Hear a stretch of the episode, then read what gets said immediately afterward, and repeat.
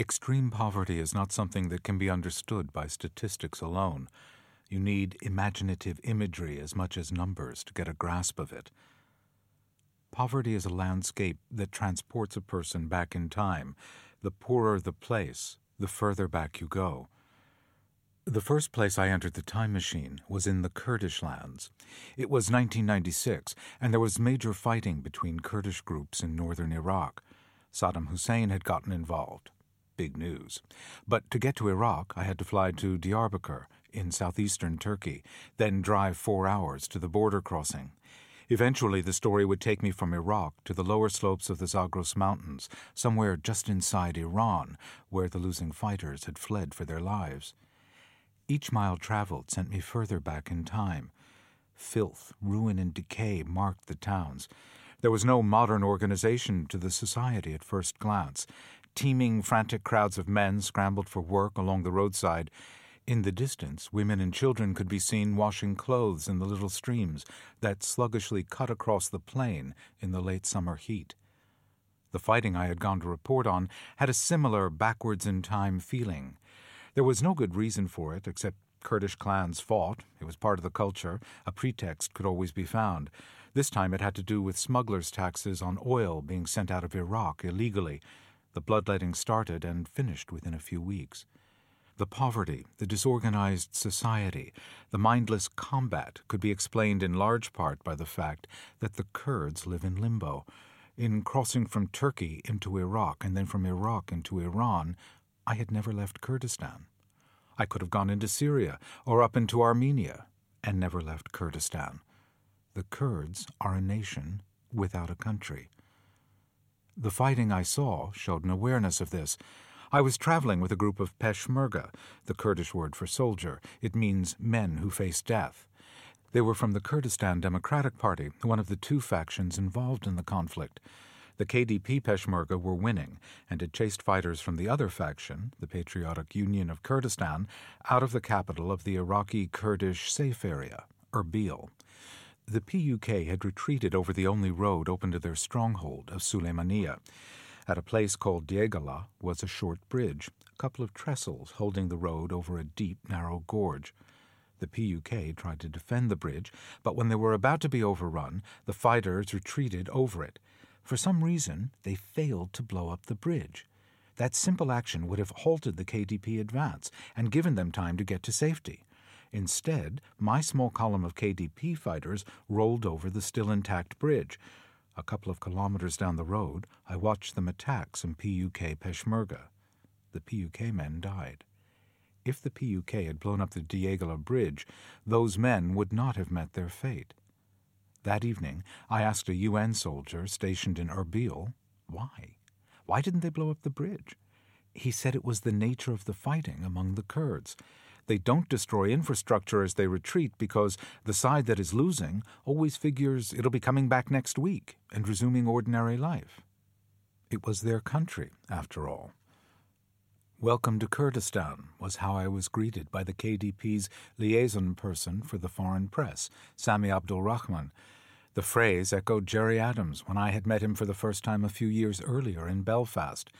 Welcome to Ireland. Journalists get used to these greetings. Later, the first time I visited the West Bank, I was told, Welcome to Palestine. It's a common figure of speech used by those who represent the national aspirations of people caught on the wrong side of history's never ending border changes when they meet journalists or representatives from the amorphous mass called the international community. It's a way of denying the reality of lines on maps. I mean, what are they, anyway?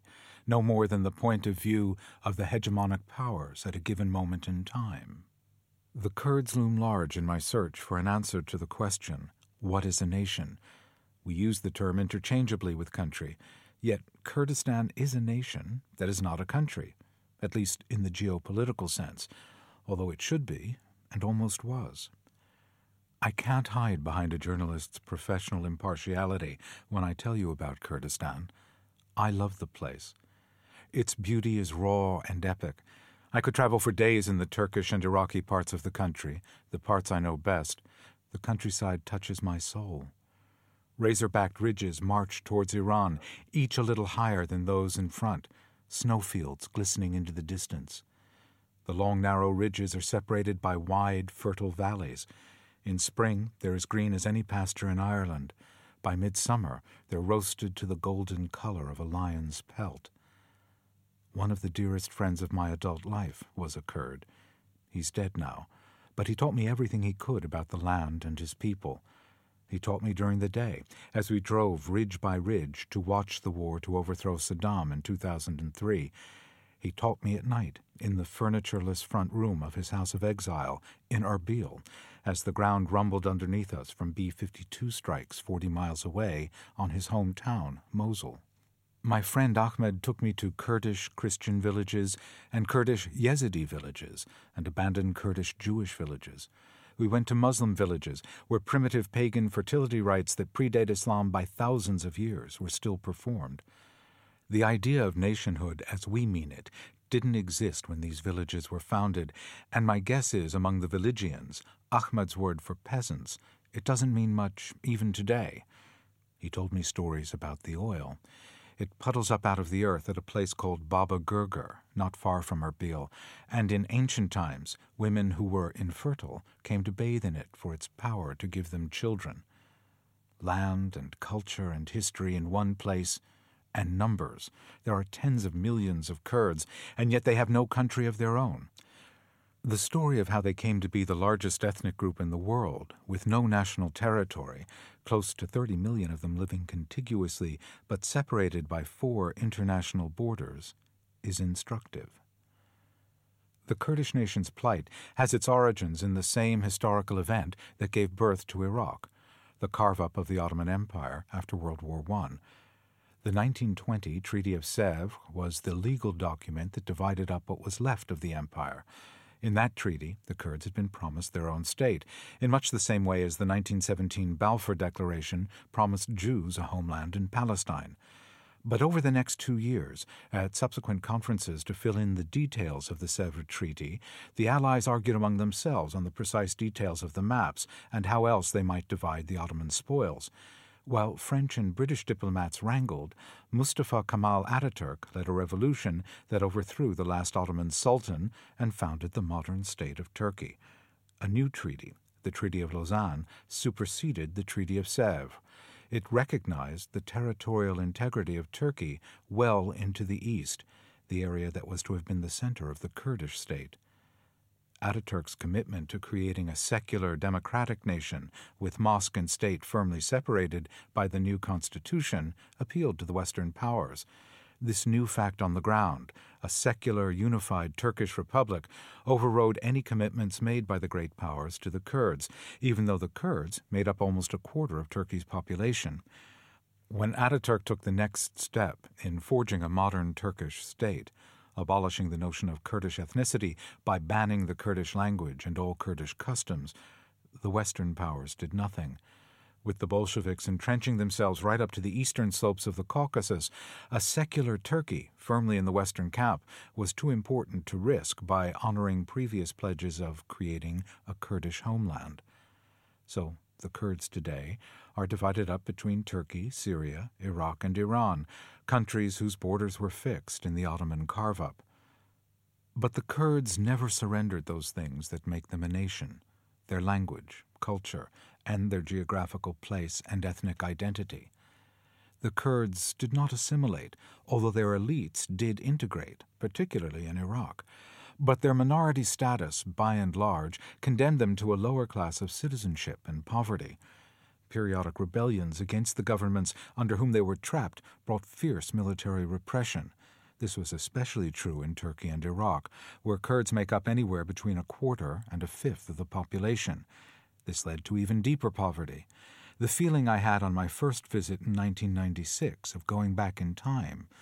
Well, the Kurds in Turkey and Iraq had been bombed and gassed, if not to the Stone Age, then backwards the best part of a millennium. In the villages, there were no paved roads, no running water, no electricity. The only sign of the 20th century was the occasional battered Toyota flatbed truck, probably looted from Kuwait, that passed by, taking whole families to the fields for a day's work. When I ask, what is a nation? The concept of nation is an abstract.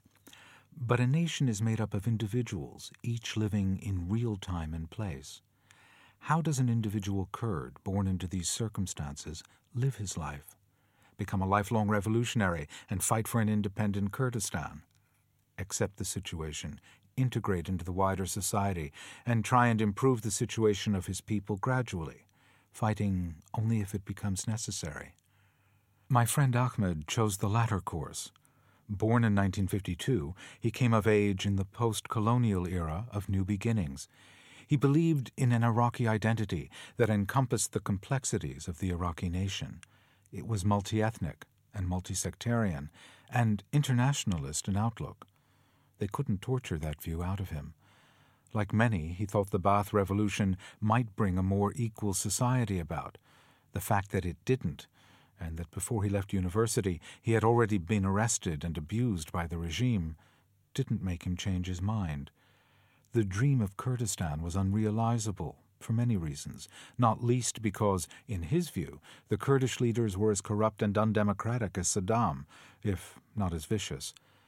It was better to accept the facts of history and build a new Iraq, a nation in which the Kurdish identity, the Arab identity, Shia and Sunni and Christian identities were all granted equal respect and rights. Breaking up Iraq to give each of those groups its own country was foolish, in his view. If you're an internationalist, then the borders that define nations are nothing more than lines drawn by the powerful at places like Sèvres and Lausanne. They can be changed. But a nation, like Kurdistan, exists in a space beyond maps. During his life, Ahmed tried to live as if he was creating this society. He married an Arab woman and brought his children up with an Iraqi identity that had at its core an acceptance of the heterogeneous nature of the new state that had been created by the Europeans out of the old empire.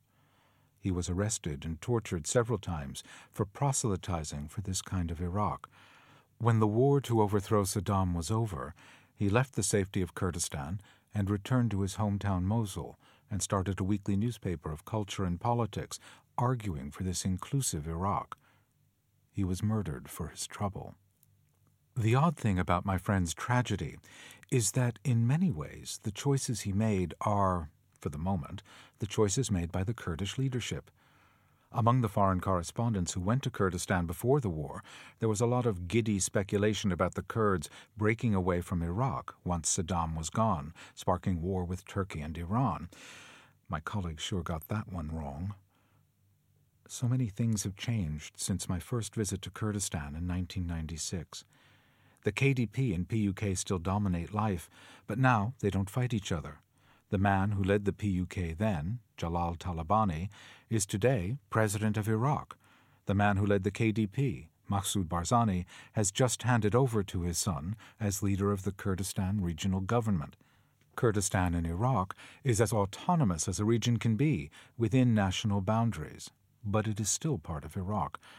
Ahmed had some bitter feelings about the Kurdish leadership, but about their conduct in the big questions of national politics since the war, I don't think he would have complained.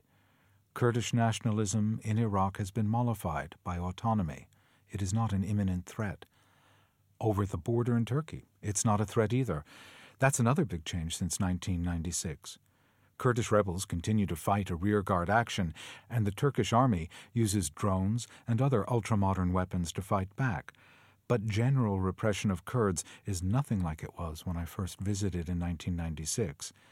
Turkey does an enormous amount of trade with Iraq more than $8 billion in 2011 in a recent report by business consultancy Accenture. The report noted that the bulk of that trade is with the Kurdistan regional government. Soon, Iraqi Kurdistan will supplant Germany as Turkey's largest trading partner. Overreacting to rebel provocation would jeopardize that trade. The bulk of Turkish Kurdish business is related to oil. The last time I traveled to Kurdistan, I didn't feel like I was getting into a time machine. I never left the 21st century. I missed the long, acclimatizing drive through Turkish Kurdistan, watching the mountains grow closer on the horizon. But time is money, and money is certainly what Kurdistan today is all about. You can fly commercially into Erbil, pass through the brand new airport, stay in a high rise, ultra modern hotel, drive around the city on a new ring road, and head straight to Kirkuk to check out the new oil facilities. Which I did. Kirkuk remains a disputed place between Arabs and Kurds, and it is very dangerous. But the surrounding countryside is secure within the Kurdistan region. Gas flares were still flaming out of the hillside as I drove past Baba Gurgur. I thought of my murdered friend Ahmed and the night we met, and how he told me of the women who came here 4,000 years ago to bathe away their barrenness in the petroleum. I wonder what he would make of this place today. Call it Kurdistan, call it Iraq. A nation is not just internationally recognized boundaries imposed by more powerful forces. A nation is also the sum of individual lives and allegiances and histories lived in one place. That's why Kurdistan is a nation, even if you can't find it on a map.